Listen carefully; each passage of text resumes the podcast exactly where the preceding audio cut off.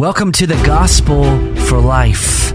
We have four Treasure Valley pastors committed to showing that the gospel is not just for that religious part of your life, but rather it's for all of life. You never graduate from the gospel. I'm Josh Bales, pastor of the Well Church, here with Russell Herman, pastor at Cloverdale United Reformed Church, Phil Moran, pastor at Christ Presbyterian Church, and Jonathan Van Hugen, pastor at Day Spring United Reformed Church. Now, if you'd like to find out more about us or catch past broadcasts or get information about our annual conference, you can find us at reformationboise.com. All right, we are back in the studio today, and uh, as we were able to uh, announce this last week in the last couple days, our Reformation Boise conference is finally scheduled. Russ, you want to give us a lowdown or a, a summary of what's taken place? Uh, it's September 17th and 18th, and it's back at Valley Shepherd um, Church on um, just south of Overland Road on Meridian. Um, our speakers are Dr. Godfrey and Terry Johnson, Dr. Terry Johnson, um, and the topic is on, or the theme is worship, and the, the title of it is Be Thou My Vision. We are super excited. Both of these men are um, frequent speakers, um, prolific authors, um, just highly respected and regarded in their fields, and um, just really looking forward to being back together after a year hiatus. Yeah, it's going to be really great. Robert Godfrey, especially, um, you know, he took over kind of R.C. Sproul's post at Ligonier Ministries. Isn't he the president? He's the chairman. Of, he's the chairman of Ligonier. Yeah. So these guys are like heavy hitters. I mean, this is going to be a, an excellent conference. You know, um, one of the nice things about R.C. Sproul was that he had, uh, you know, actually planned, you know, for people to take over that ministry. In fact, uh, he it was always uh, Ligonier. It wasn't R.C. Sproul, and uh, he had brought on a number of what they called teaching fellows: Derek Thomas, Robert Godfrey, Al Mohler, even uh, John MacArthur's in that mix. Uh, you know, in terms of speakers, so he's always had speakers at Ligonier, and some of these guys are continuing that ministry by. Um, preparing new material for, and uh, the conference continues to go on. Yep. Well, I'm looking at the Reformation Boise website right now, and registration is open, and it's a free conference. Uh, the reason why it's free is because uh, there are several local churches here that, that think that this material is so important for uh, Boise. And so there are churches that are sponsoring this event. Um, it's going to be a great time. So go to the Reformation Boise uh, website, reformationboise.com, and you can register. So Today we're talking about conspiracy theories. well, that would be a good topic on any grounds. Um, actually, actually, we were talking last uh, week about uh, the resurrection. Uh, we were going through biblical accounts of the, re- the resurrection, and uh, you know, there always there was a conspiracy that began early, yeah. with reference to the resurrection, because once the guards realized that Jesus had resurrected from the tomb, they went to uh, the chief priests and elders there, and they said, "Well, just tell everybody that the disciples stole the body." Right.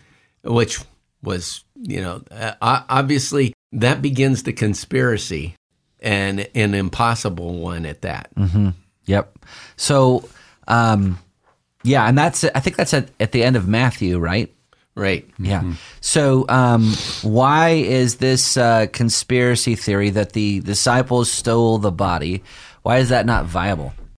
I'll, I'll tell you this. Uh, one one thing about that is, remember that they they actually prevented that very thing. They they they went to Pilate and they said, if if uh, you know, mm-hmm. you know they they they were concerned that uh, the body would disappear if it's gone, uh, then uh, this would be worse than what they had before. Mm-hmm. So, so um, the tomb was sealed with a Roman seal. Uh, a guard is set about it of trained killers of trained of trained killers. So, I mean, the very fact that the um, that the there was a resurrection the the guards go to the chief priest. The chief priest say, "We'll make it right with Pilate. Don't worry about him." Mm-hmm. And that's where the conspiracy begins. Right now, there are several things that you know we can we can talk about some of the other things that are contradicted in that whole theory. Yeah.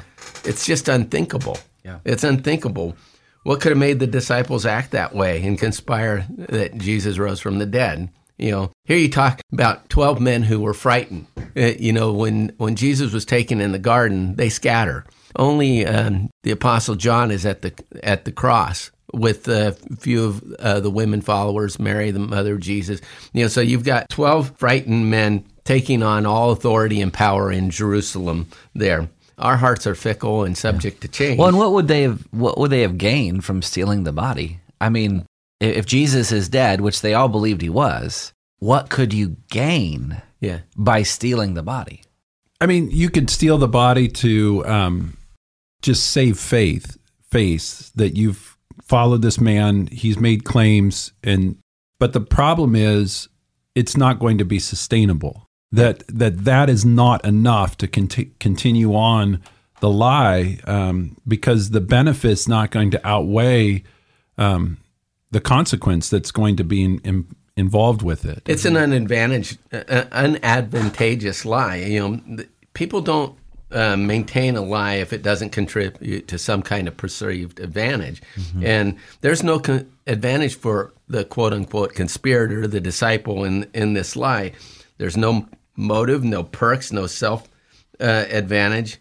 It brings hatred, it brings scorn, it brings persecution, excommunication, imprisonment, torture, uh, exile, crucifixion, and other ho- horrendous deaths. You know, when you think about, I mean, the the tradition on the disciples, uh, you know, the the apostles here, is that uh, the only one that actually died of old age would have been the apostle John, and he would he did it in exile. Yeah. You know, he was exiled to the Isle of Patmos. You know, where as the others, you know, history would say that some of them were boiled alive, some of them were roasted, beheaded, disemboweled, and fed to lions. I mean, I mean, this is the testimony of those that uh, proclaim the resurrection. Yeah, that's right.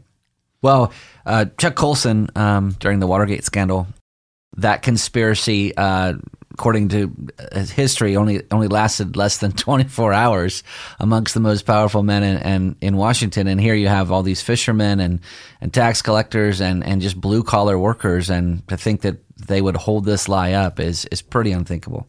And and one of the things, go ahead. No, you're I fine. say- You're fine. I, I was going to say one of the things is this would have been the the easiest thing to refute, which would have been to produce the body. Yeah. Uh, if there if there was one, I mean, you don't you don't pack out um, a, a, a body that's uh, in, been in the grave three days, and and just simply you know escape uh, with it.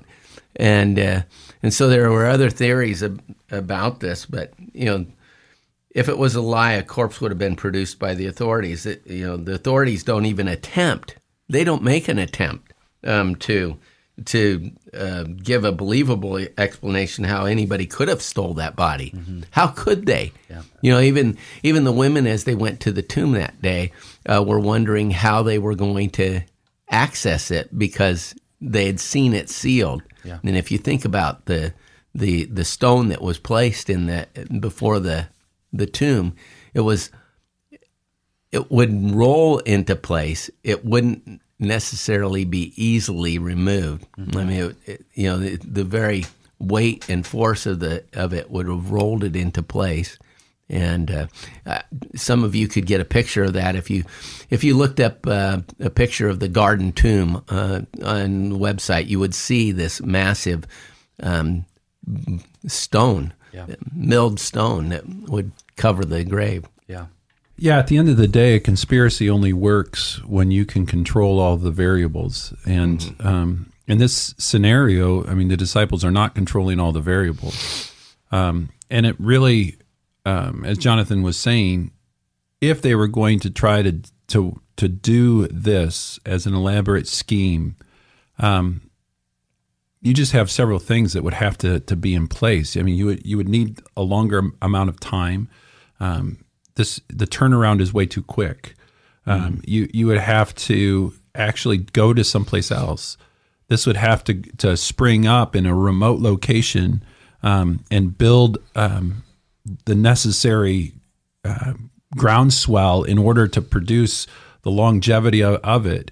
Um, so you wouldn't do a conspiracy in a location that that could quickly um, produce evidence that that what you're saying is false. So typically in history, this is just me thinking over the the expanse of history that I've taught over the years.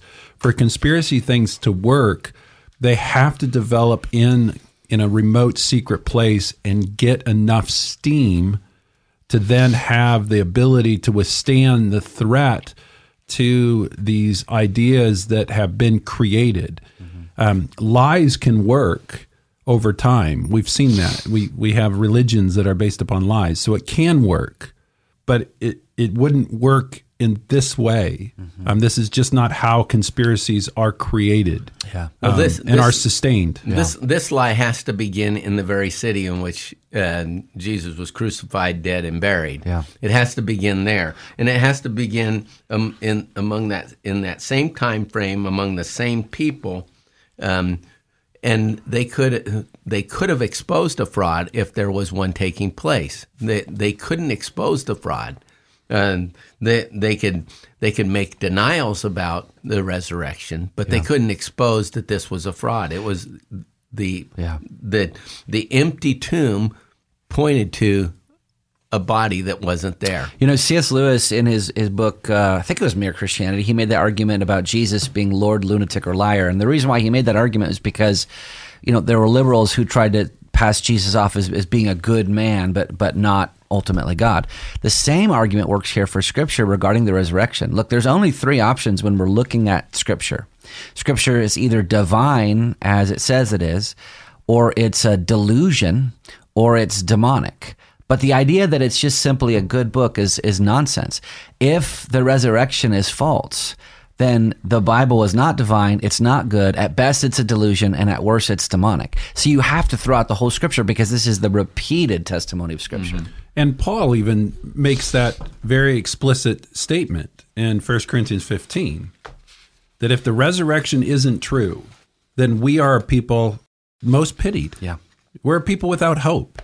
Our entire faith rests upon the resurrection.